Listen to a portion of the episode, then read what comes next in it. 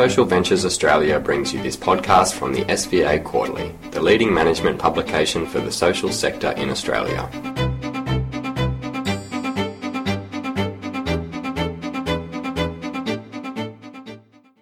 This podcast, Process Efficiencies Help Non-Profits Achieve More Impact, is based on an article by Gillian Turnbull. We'll show how social purpose organisations are reaping the benefits of improved process efficiencies with some case studies, and we'll also give tips from Toyota about how to achieve these efficiencies yourself. SVA is often approached by social purpose organisations wanting to know how they can achieve more impact. Given that their most pressing need is their funding and immediate cash flow, the conversation is often centered around how they might pursue initiatives that generate additional funds, such as setting up social enterprises, or attract non government funding. According to Olivia Hilton, Executive Director at SVA Consulting, a lot of social purpose organizations just do not have the luxury of spending time wondering if there are other ways of achieving more. This is in contrast to the for profit sector, however, where competition forces organizations to improve efficiency. A key strategy for many corporates is based on producing more with less, without compromising quality. Great examples of this abound in manufacturing, said Hilton, where organizations, notably car manufacturers, gain significant benefits in productivity as a result of assembly line innovation without compromising on quality. In the social purpose world, however, organisations have few external incentives to operate more efficiently. Many people in non-profit organisations are suspicious of attempts to increase productivity, said Hilton, and as a result overlook strategies which could lead to cost and efficiency savings through business improvements. There are plenty of examples, however, which show that non-profits can achieve significantly more impact with the same resources if they focus on working more efficiently. For example, a food bank in New York was able to increase the number of people they could feed through making thoughtful changes to the way food was being packed and distributed to those in need. In Melbourne, one of the pharmacies in St Vincent's Hospital was able to reduce the time it took to fill prescriptions for a local prison from 210 minutes to just 34 minutes, saving almost three hours on each prescription by improving its operations. The cancer centre in the same hospital was able to identify ways to improve the flow of patients, which reduced patient wait times for doctor review by 32%, and for treatment in the chemotherapy day centre by 56%.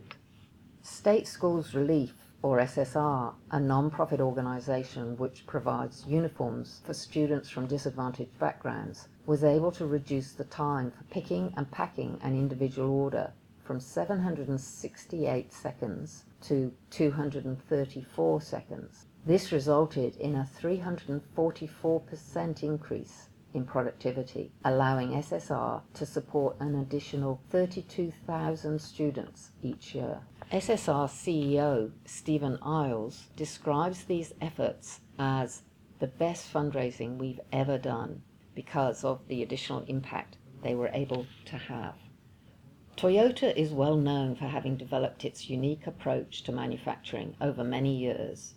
The Toyota production system aims to nurture an organizational culture that always places its customer first and to produce products and deliver services at the highest possible quality, the lowest cost, in the shortest possible lead time. Toyota also places considerable importance on the notion of continuous improvement, and its employees are encouraged to continually look for ways to improve the way they work. Over the 50 years that Toyota has built cars in Australia, the company has shared its manufacturing experience and principles with local suppliers. More recently, it has shared this experience with social purpose organisations with the launch of the Toyota Production System Support Centre, or TSSC Australia. Working on a pro bono basis, TSSC Australia has helped these organisations increase their impact using existing resources by improving their operations. This article looks at two of these organisations, St Vincent's Hospital Melbourne and state schools relief. Helen Dixon, Deputy Chief Pharmacist at St Vincent's Hospital, Melbourne, explained that the way her team used to handle prescriptions for the nearby maximum security prison meant that staff were frequently unable to fill all prescriptions by the deadline. This resulted in low team morale, a stressful working environment, extended working hours, and the need for additional staff to fill gaps. With a forecasted 10% growth in prescriptions and no budget for more staff, Dixon knew they had to change the way they did things. Working alongside TSSC Australia, Dixon and her own team spent two days breaking down their core processes into a series of manageable steps. By mapping out the approach in this way, they were able to identify areas of waste, understand how different activities related to each other, and who was responsible for specific activities. Having this clear line of sight across the entire process meant it was easier to identify areas for improvement and design appropriate interventions. Concentrating on improving the performance of this pharmacy allowed the team to focus on developing critical problem solving skills through mapping out and analysing each process. They were subsequently able to transfer these new skills to addressing other problems and to implement a new way of working in other areas of the pharmacy. Dixon does warn, however, that the real challenge arose when it came to implementing the solutions and making sure they didn't slip back into old habits. Initially, so much changed that it was a lot of work to keep up with all the changes, said Dixon. We had to keep on reminding ourselves why we were doing it. Anyone wishing to go down this route needs to be prepared for the investment required to make the changes stick, she said. Stephen Iles, CEO of State School Relief, which provides school uniforms and footwear to disadvantaged students in Victorian government schools, had a similar experience. SSR packages all of its school uniforms in a warehouse before sending to schools across the entire state. The warehouse often suffered from shortages in stock, which meant schools and students experienced delays in receiving the uniforms. In addition, SSR would receive orders for uniforms in varying quantities over time, which meant volunteers were often either waiting around with little to do or being overwhelmed with too many items to pack. With SSR expecting a 500% increase in demand to approximately 70,000 students over the next few years, Iles recognised that they would need to work differently. SSR went through the same process as Dixon's team at the pharmacy, and the results were just as telling. SSR's busiest periods align with the beginning of the school semesters, so they already knew when to expect the spikes in demand. Through focusing on their processes, the team was able to smooth out the workload so that they were better prepared to manage the spike. They were also able to eliminate considerable waste from their process through identifying many small improvements. With these process improvements, Iles is confident that SSR is able to set bold expansion plans to meet their targets, as they now have the capability to fulfill these plans. They are no longer concerned with how they will implement their strategy. One of the other big wins for Iles was that it did not require any financial investment. Iles' perception going into the process was that they would need to invest in new technology to make progress. What they actually ended up with was an elegantly simple zero technology solution. The only investment from their side was two whiteboards. As a result, they have been able to deliver uniform support to 40,000 children instead of their target of 20,000 for the same cost. As with Dixon, the main challenge that Iles now faces is keeping the momentum going. Continuous improvement requires a lot of discipline and self control to submit to the process of inquiry and review on a regular basis. SSE recognises the need for someone to champion and lead these efforts on a more regular basis and is looking to hire someone for this. While this will require a financial investment, Iles said hiring someone to ensure we focus on continuing to better this impact feels like money well spent. So, how do you improve your processes? Even though non-profits aim to improve their social impact, whereas corporates drive to optimize shareholder returns, TSSC's approach is often the same in the social sector as the corporate world, according to TSSC Australia's corporate manager, Roy O. We take a specific situation or task and ask each organisation the same question. That's good. Now, how can we do this better? explained O. The TSSC Australia team recognise that this is often easier said than done. To support organisations to become more efficient on their own, O recommends considering the following four points. Number one, get senior leadership on board.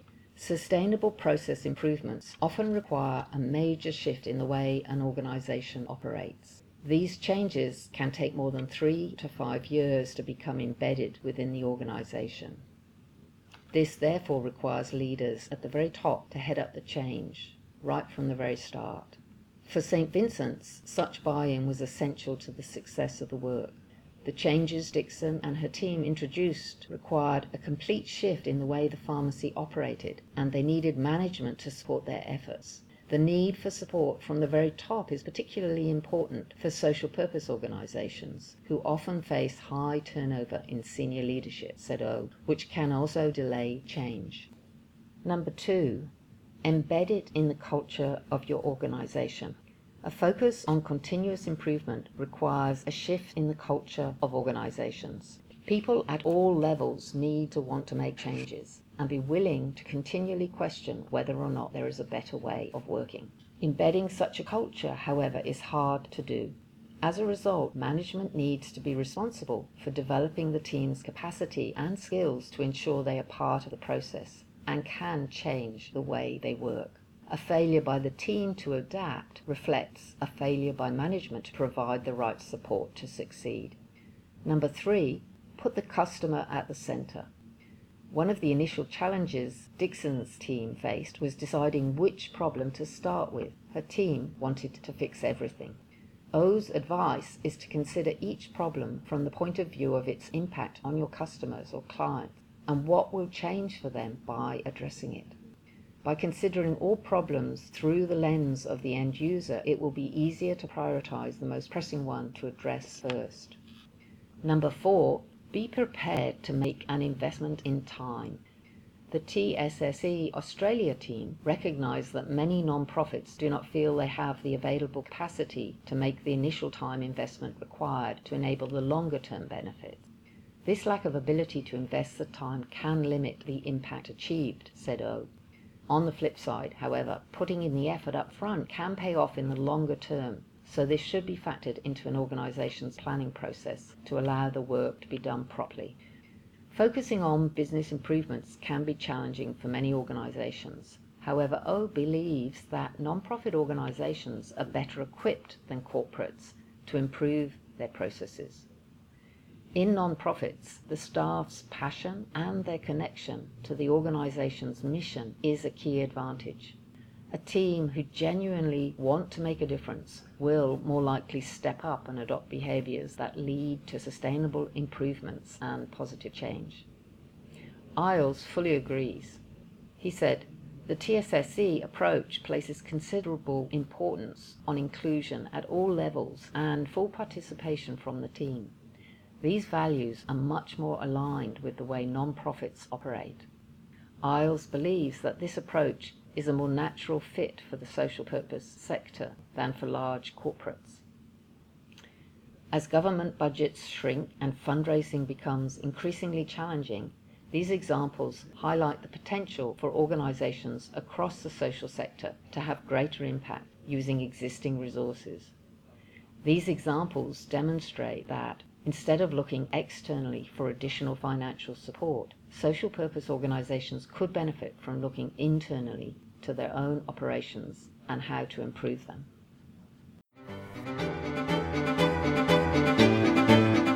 Related podcasts and articles can be found on the SVA Quarterly site www.socialventures.com.au forward slash SVA hyphen quarterly forward slash.